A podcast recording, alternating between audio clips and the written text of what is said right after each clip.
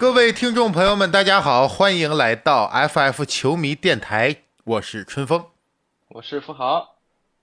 今天咱们两个来跟大家聊一下最近这个热度特别高的这个克劳福德联赛啊，这个克六联赛，这个现在应该是咱们球迷在网上讨论的最多的，也是最关心的一个事儿了，是吧？嗯，反正我看这虎扑上也好，哪哪都铺天盖地的，都都在万众期待的那么一个比赛。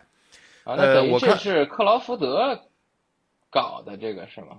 你看，这就是很多网上网友跟你有同样的误区，大家都认为说这个比赛呢是克劳福德创办的。我甚至还看到了很多网络上的这些所谓的大号啊，说这是一个克劳福德创办的非职业联赛。其实这个说法是不对的，这个联赛不是克劳福德创办的，它的这个比赛原名呢叫做 Pro 杠 AM。这个比赛呢，就是现在如果咱们网友去外网去看。现在，比如你去 YouTube 上找一些视频，或者想看一点直播，很多外网的标题把这个联赛依旧称之为 Pro 杠 AM。哦，他在一九九六年呀，这个比赛在西雅图就办了。那个时候发起人是道格克里斯蒂。道格克里斯蒂应该你一提你有点感觉，就是因为你不是喜欢看那时候的国王吗？就是比比佩贾。韦伯他们那个年代，那那时候一一块打球的，是个腕儿啊。他对你说大不大小不小的吧？人家拿过一次防阵，拿过三次防守二阵，所以呃，就是一个怎么说呢？在当时那样一个国王水银泻地的进进攻的那么一个情况下呢，人家是这个呃，不单能防守，同时他还是其实外线比较稳定的一个投射点。啊，是这么一个角色，对斯马特，我觉得差不多吧，就跟这个刚哥这个角色差不多。现在这个克里斯蒂去国王做助教了嘛？当时是他举办的这个联赛，而他在第一届比赛当中就邀请了这个克劳福德。克劳福德那年是自己十六岁，逐渐的呢，克劳福德就开始参与到了这个联赛的运营和管理，再慢慢的他就变成了整个组织这个联赛的一个骨干力量。再之后，这个联赛就交由他管管理了。他管理之后，这个联赛才更名为叫 Crossover the Crossover。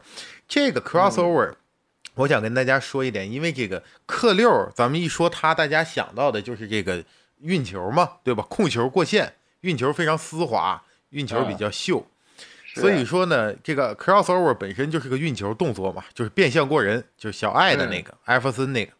但是他这个联赛跟咱们常说那 crossover 那英英文单词还有点区别，他是自己的名字，就 C R A W，然后加 S over，就是属于是把他自己克劳福德跟那个 crossover 两个词拼了一个，拼成了一个词，啊，是比较独特的，是以他的名字和他的招牌动作去结合命名的这么一个联赛，啊，那这一次呢，群星汇聚西雅图啊。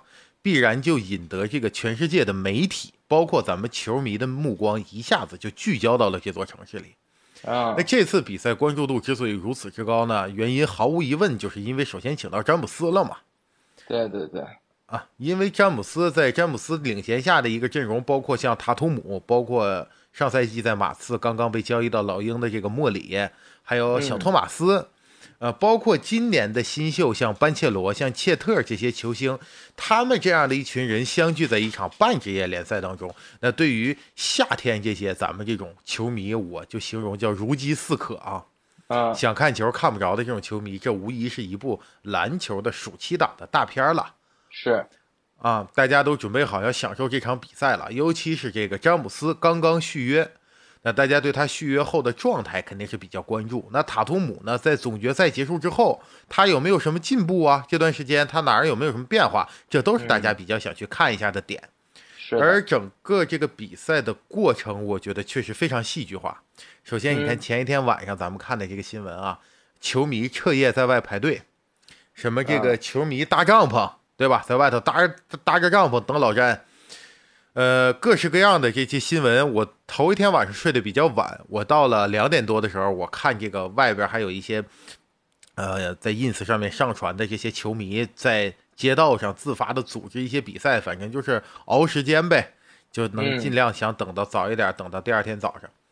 结果第二天早上比赛一开打，我也是通过了一个 YouTuber 的一个频道，他在那边有一个端口可以看。啊，呃，看着刚看没两下就停了，就卡了，就那种就完全不没有没有不动了这个东西。再过一会儿呢，我就看这个弹幕上有球迷就在打 cancel 的，就说是这个比赛取消了。为啥呀？呃，我也很奇怪，当时也很奇怪，也不知道比赛到底取消没取消还是怎么回事，大家都一脸懵。后来呢，发现说是这个，当时由于球馆里边过热，然后过湿，湿度也太高了，然后球地板就特别的滑，呃，包括像这个很多运动员，像这个，呃。跑步啊，他上篮啊，在这个过程当中都受影响，险些滑倒。那在这个过程当中，就是为了考虑到，你想想这里头这都什么人呀？老詹、塔图姆，这的包括刚刚选入 NBA 的这些新秀，人家的身体都多值钱呢，不可能在这儿冒这个险，对吧？嗯。所以，照着你就再打下去，如果真的球员因此受了伤，这克劳福德他也担不起这个责任，他也背不起这个锅。所以在这种情况下，他只能就被迫把这个比赛取消了。临时被迫终止，那那这这赔多少钱啊？没赔钱，为什么？因为这比赛本身人就不挣钱，它是个非盈利性的。那场馆呢，就是因为是白来嘛。你想想，这东西现在能这么近距离的看老詹，能看塔图姆，能看到这些新秀，白看那可不，他头一天晚上就得那么排嘛，并且这个场馆也是因此呢，容纳了就远超它本身承载量的这么一个人数。同时呢，因为场外头还有一些没排进来的，在外边就着急想往里挤，所以保安就只能把场馆的门关死，为了维护这个场内的秩序。结果这一关门呢，就更加闷热。这场里的通风说白了，它根本就不具备承办这样比赛的条件，所以最后就出现了这个情况。那这个情况发生了之后，你看网络上大家，我看有人说呀，呃，认为比赛的组织者就是克劳福德，包括他这个团队吧，有问题，你不够专业呀。对吧？你把人家老詹，你把塔图姆，你把这个事情现在宣传的这么大，最后你搞了这么一出，感觉有点虎头蛇尾啊！也有人认为呢，人家本身不盈利，对吧？这个东西本身就不是个赚钱的东西，人能给你找个地儿，那条件有所限制，这是客观问题，咱没办法。而关于这个问题呢，我就想借咱们这期节目啊，表达一点自己的观点和想法，呃，想跟咱们听众聊一聊，咱们经常说这要透过表面看本质嘛。而这个事件，我觉得可以透过表面看到很多本质里的东西，而这也是咱们节目当时我在第一期咱俩就跟这个观众朋友们聊过，就说这是我们创立这个节目的初衷。我非常希望能通过咱们的播客，让很多看球的也好，不看球的朋友也好，明白我们为什么如此热爱 NBA。全世界打篮球的联盟很多，玩篮球的人也很多，为什么唯独 NBA 做到了当今这样一个影响力？并且作为一个远在大洋彼岸的我们，作为中国人，为什么对美国的一个那样的商业联盟本身，它跟我们文化上还有隔离，对吧？那为什么那么喜爱？所以这个话题，我觉得今天就可以引申到这个层面来，跟朋友们一起分享一下咱们的观点。那这一切的开始呢，首先我要谈一下，作为一个半职业联赛，并且是一个没有报酬的，他为什么能请到今年这样豪华的阵容，就是詹姆斯领衔的这么一个阵容？在我看来，这个原因呢，它不完全在于克劳福德，而是在于西雅图这座城市。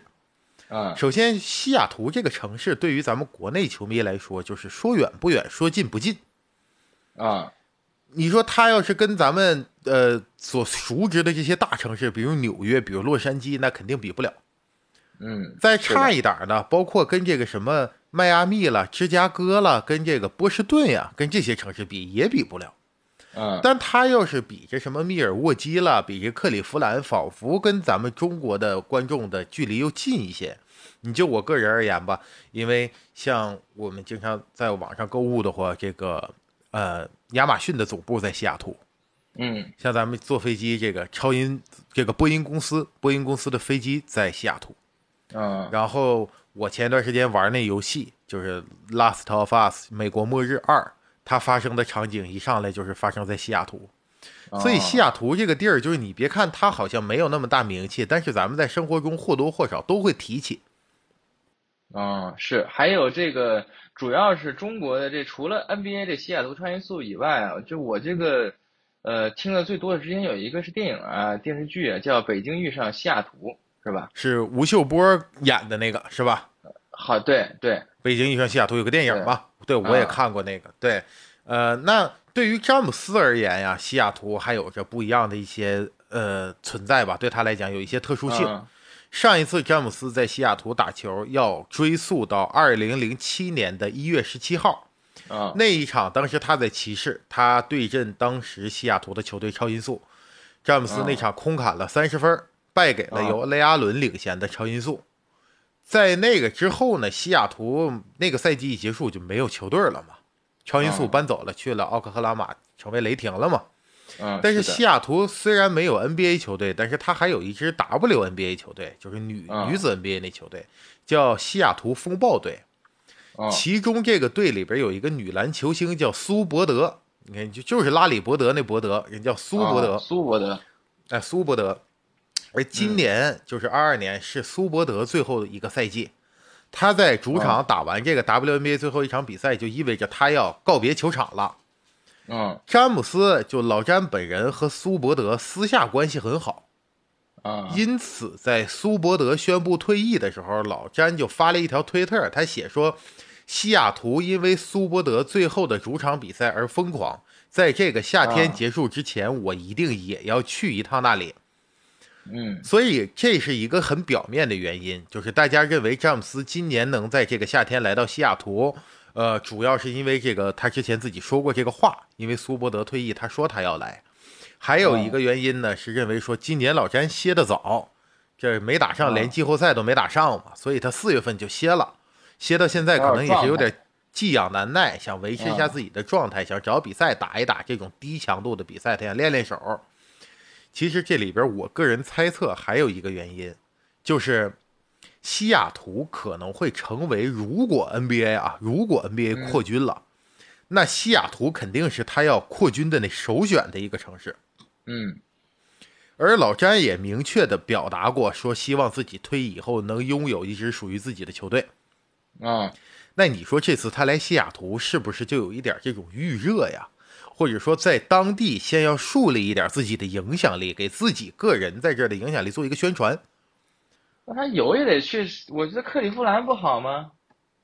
不，那你这那说人家也得卖呀，对吧？尤其克利夫兰那老板，人家现在搞那网贷呢。疫情一来，年轻人手里都没钱，都在网上通过这个 A P P 借网贷。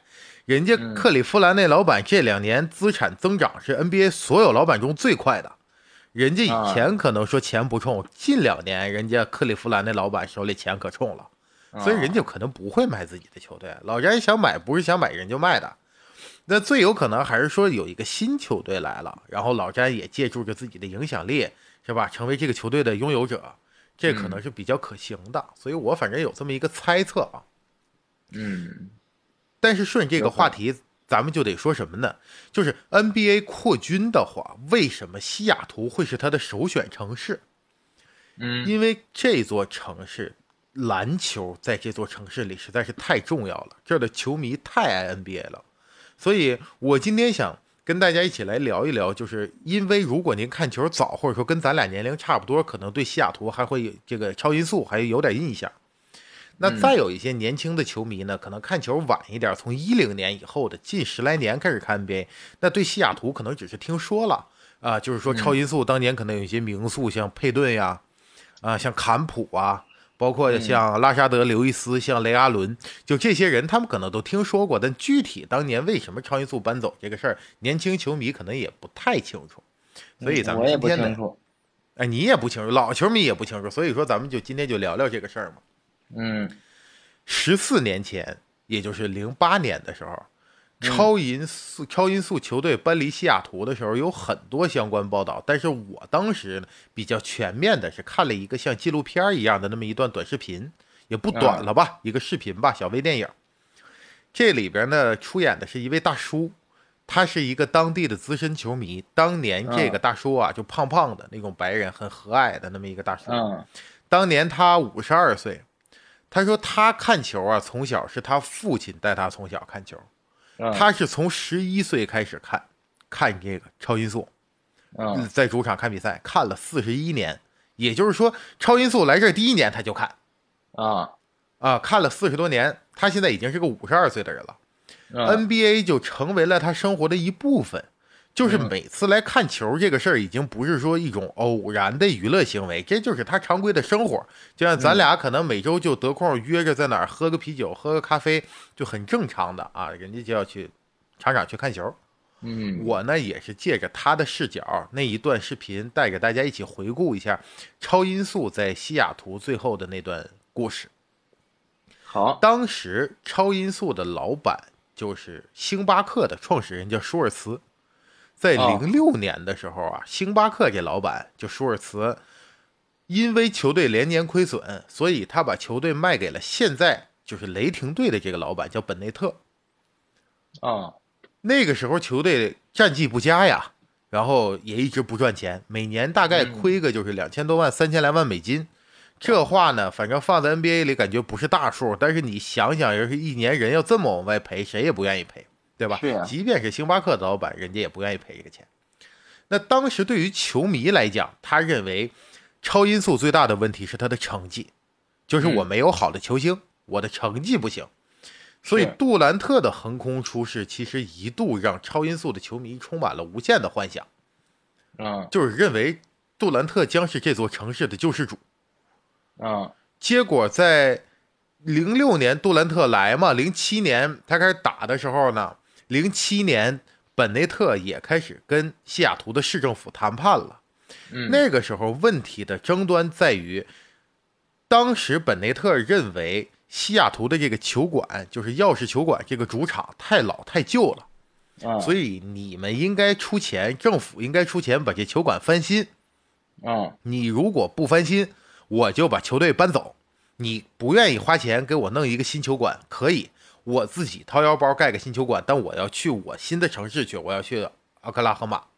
嗯最终就是因为这事儿没谈成嘛，政府当时就是说我们不愿意用这个纳税人的钱去翻新这个球馆，当时保底需要花五亿美金，这事儿最后没达成，所以球队就搬走了，搬到了阿克拉荷马成雷霆了。啊那当时球队要走的时候，球迷们自发成立了一个组织，名叫 SOS。而我刚才提到的这个大叔，他就是这个组织中的一员。叫 SOS 是为什么叫 SOS 呢？它是三个单词的缩写，Save Our Sonics，就是要拯救我们的超音速。啊嗯，而当时这些球迷还是出资募捐，然后雇了一个飞机，这飞机就拉着横幅，就写着这个标语：“拯救我们的超音速”，就在这个主场上空盘旋，组织游行。但是无论他们怎么努力，最终也没能挽救他们的球队。超音速还是离开了西雅图。在二零零八年的七月二号，当地的报纸用头版的整个版面报道了这件事情，并且头版的半个版面的大小只有三个词，就是 a sad day，就是悲伤的一天。我们今天是整个西雅图人悲伤的一天。但是最终，这个西雅图还是保留了一些什么，因为在球队搬离的时候呢，有这么多球迷去阻拦嘛。这个本内特也说了，我们搬到新地方，我们会是一个新名字，我们会是新配色，我们会是新 logo，、我们一切都要重新开始。而这个超音速这个名字，还有这个 logo 以及这个配色，就始终会留在西雅图，留给你们。嗯如果有一天这个西雅图再有一个球队，你们还可以叫这名儿，还可以用这 logo，还可以用这个配色。嗯而球迷们也非常坚定，他们一直相信 NBA 有一天会回到这座城市。嗯在这儿，我想提一嘴，就是因为有一些喜欢去收集一些球衣或者喜欢收集一些物件的朋友啊，这咱们就是因为聊到这儿了呢，我也就跟大家随便聊一嘴。这个威少啊，当时被选中的时候，其实他是作为呃西雅图的这个超音速被选中的，啊但是他在超音速一场比赛没打，他就去了雷霆了。啊但是他没有打比赛呢，但是他拍过定妆照。当时他还有一张照片，跟杜兰特、跟那个杰夫格林他们一起拍过定妆照。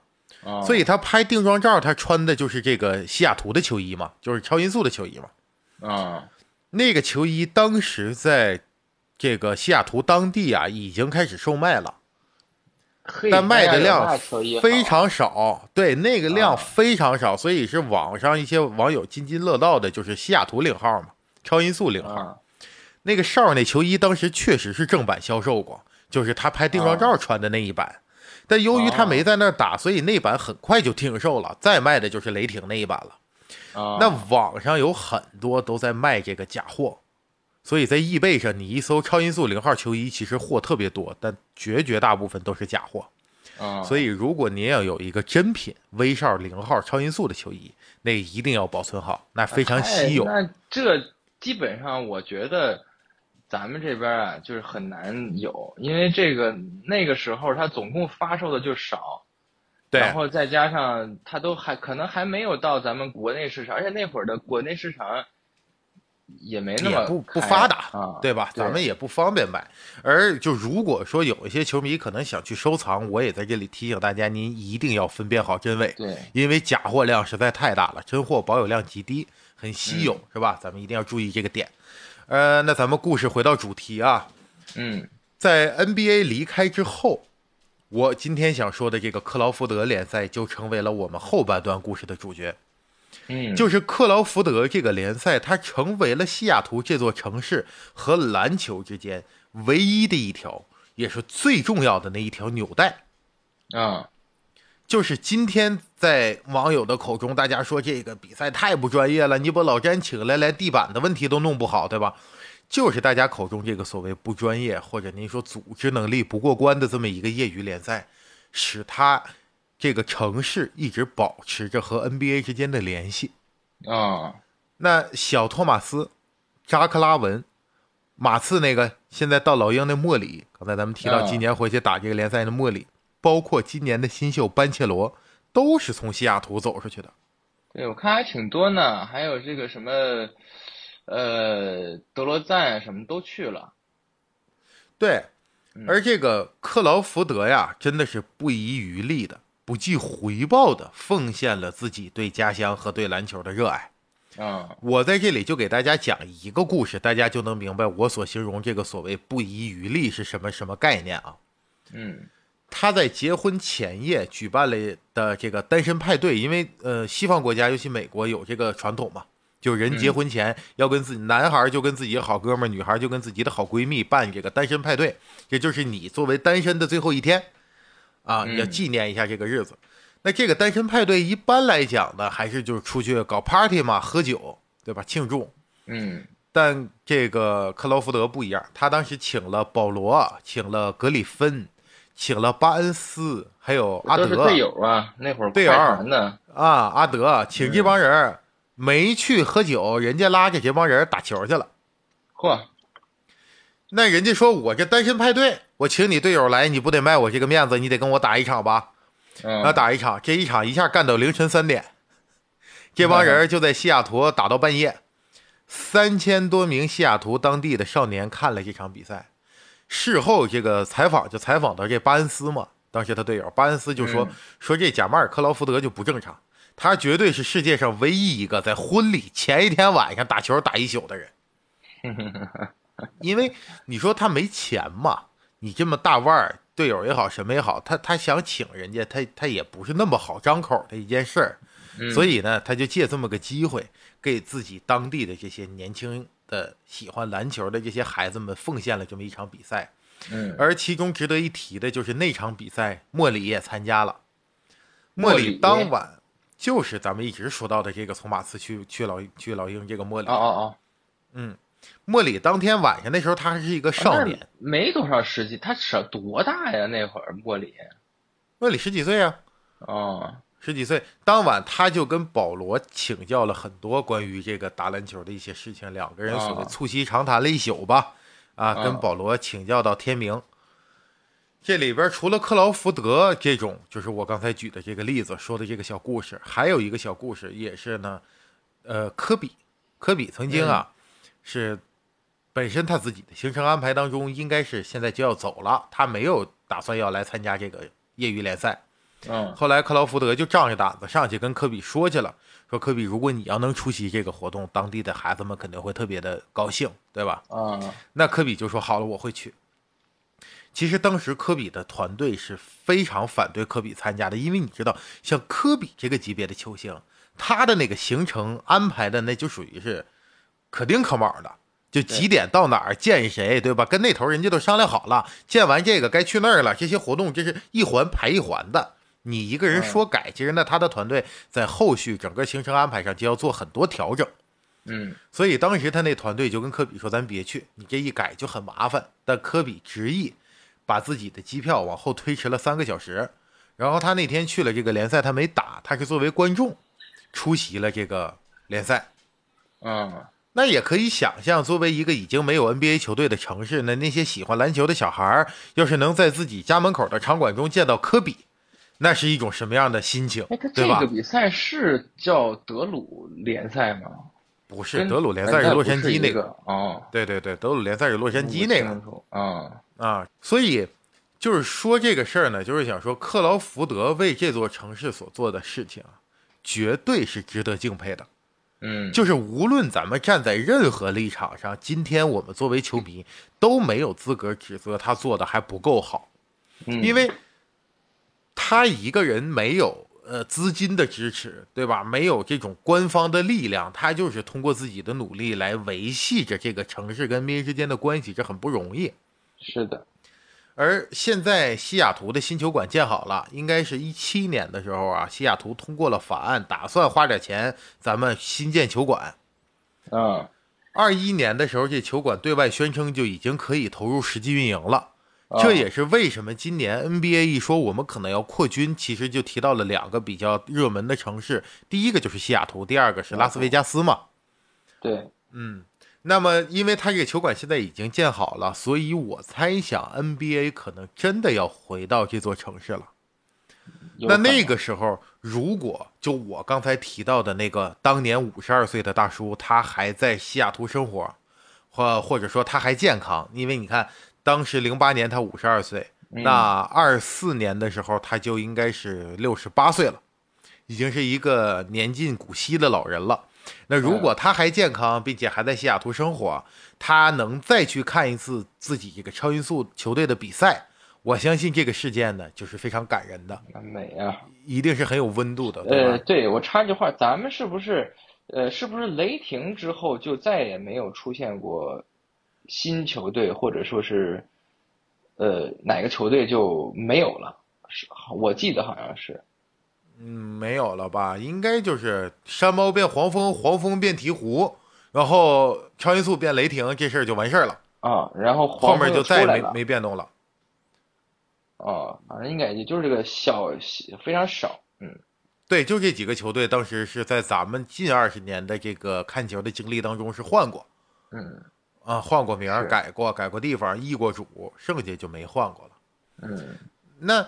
咱们这期节目在刚开始聊的时候，就是说到了说 NBA 为什么如此让人热爱它，因为你看上一期你不在的时候，我聊老詹呢，其实我反复也提到了 NBA 是一个商业联盟，这是一个大家在商言商的地方，因为它只有那么大的资本注入到这里，它才能呈现那么精彩的赛事，对吧？这个没办法的，它是必须需要金钱的，可是，在资本以外的地方，NBA 一直特别在意的就是他要对自己的这种行为保持一种温度和一种感情。嗯，是他特别注重所谓的传承和文化的沉淀。那，嗯，你说咱们怎么定义什么叫传承和文化的沉淀呢？其实就是有一代又一代的人。他们在索取一些内容的时候，他们也同时在奉献一部分自己可以奉献给这个世界的东西，再回馈回来。是的，这样的奉献就像，呃，在我们这种普通的球迷，我们普通人，或者说我们年轻人里面有篮球梦想的这些人，在我们和 NBA 这个篮球殿堂之间建立起来了一个桥梁。这个桥梁，它使。就是篮球，NBA 的篮球，它不仅仅是一场比赛，嗯，它是所有球迷生活中的一部分，也是我们津津乐道的和非常喜爱和认可的一种文化，一种一种风格，而不像你看有一些联盟做的不好，就是因为他所谓的比赛就是比赛，他说了后天晚上八点打，咱们就坐在这儿看，对吧？比赛看完了，有一方输了，有一方赢了，我们或高兴，或或悲伤，那这个事儿也就到这儿了。是。而 NBA 之所以能粘合着我们，就是因为它里面有有温度，有篮球以外的东西。那其实我也想说，作为咱们中国球迷来讲啊，我们肯定是希望自己这 CBA 越办越好。你说，如果在我们的国家有一个联盟能像 NBA 一样好看，对吧？那我们一定是特别高兴的一件事情。他如果说这 CBA 能像 NBA 一样，现在所谓充满温度，对吧？充满一种文化的沉淀，让我们能够跟自己的球队形形成一种所谓的叫羁绊也好，或者一种深厚的连接也好。嗯。但是如果想达到这一步，相信这条路还很漫长，这个还是有很长的路要走。这条路上必然会需要很多像呃克劳福德、像科比、像老詹。这样愿意用自己的影响力去做一些事情的人，当然，如果有一天你说咱们想象一下，咱俩在北京，然后我们主场就有伊尼克斯，但是就是说，虽然他可能成绩也不好，对吧？对。那可能说有一天他有一些城市的球迷，就像西雅图一样，他曾经离开过他的呃球队，曾经离开过他的生活，那他们坚定的相信这一切都会回来。然后也有人坚定的努力着守护着这个篮球跟这座城市的关系，最后有一天这球队真的回来了，那是一种什么感觉？我相信我说的这种氛围是所有听咱们节目的，就是咱们中国的球迷都渴望的一种感受，也是我们很多球迷都喜欢能盼望有一天能过那样的生活，我们也拥有一个那样与自己连接深厚、与与自己情感上有牵绊的这样一个主场的球队。是的，嗯，那其实今天这期节目我想聊的呢，基本就说到了这儿。嗯，而至于我相信，可能还有很多球迷朋友会更在意，想听一下，呃，关于这个，比如说那场球里面到底老詹打的怎么样，塔图姆打的怎么样？但为什么我没有呃专门花一一个段落去说？是因为确实打的太快了，塔图姆很准，老詹很舔，总结完了，是，对吧？呃，就就就就结束了，到第二节就结束了，对吧？那再往后呢，就是呃，像班切罗跟呃这个切特的这个比赛，我看了，呃，总的来说跟之前咱们看到的样子区别不大，班切罗挺硬，切特挺软，就是他会有很多类似于这种呃背后运球之类，可能在大个子身上不常见的动作，我觉得不错，嗯，但是也明显能看到他在篮下终结那一下和对抗那一下显得有点软。但是因为我没有一个特别好的收看源，所以我找到的是 YouTube 上的一些剪辑后的视频，所以我的这个言论可能也有点以偏概全，我说的不见得客观。那我当时的感受就是这样，所以呢，我也不打算再展开了聊比赛里的内容了。如果有感兴趣的朋友，或者说您看了有什么自己的感受，我觉得可以在评论区里您给我们科普科普，就是那场比赛看下来，我们比较关注的这几个人到底打得怎么样，对吧？包括咱们节目里。呃，跟以往一样，我们所有的观点，我们所有的这些想法，您同意不同意的，咱们就是球迷聊天嘛。咱们球迷在一起都可以在咱们评论区里，你一言我一语的，咱们聊聊天儿。那今天这一期节目就跟您聊到这里，下一期不见不散，拜拜。